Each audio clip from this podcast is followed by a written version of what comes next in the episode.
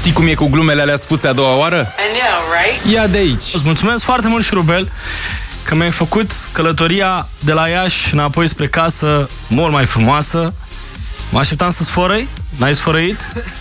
Mă așteptam să uh, te urci cu totul peste mine în timp ce ai dormit ca un uh, mare, Da, mare m-a șoarec. țipit, haide să vă N-ai zic, am făcut-o? țipit 15 minute și m-am trezit când Bogdan, jucând sudoku, și-a scăpat telefonul pe piciorul meu.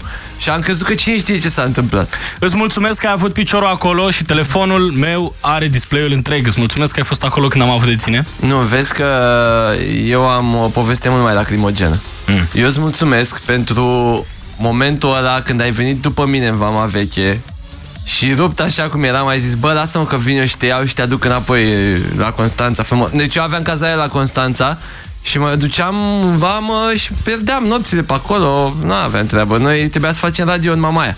Și a venit Bobiță la un moment dat și mi-a zis, băi, Azi că vin eu cu mașina și te iau Și m-a luat așa, oh, zici că eram salvat Așa m-am simțit M-am Au venit înrășit acum. Trupele aliate după mine, bă băiată Deci eram în gen, mă, mașină Da. Vrei să fiu serios? Poți Vrei fi să serios fiu dacă serios, vrei. serios? Șurubel, îți mulțumesc că ai fost acolo într-un moment în care nu știam în ce direcție o să meargă radio pentru mine. Nu știam exact ce urmează să fac la radio.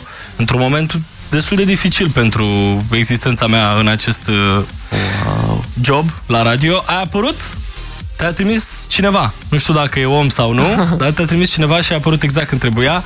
Și uite că am ajuns să facem uh, o emisiune dimineața la Radio 21. Mulțumesc, Șurubel. Mamă, asta e super tare Ia o jumătate de sandwich de la mine Distrează-te odată cu Bogdan și Șurubel. Trezește-te și tu undeva între 7 și 10. Hai că poți! La Radio 21.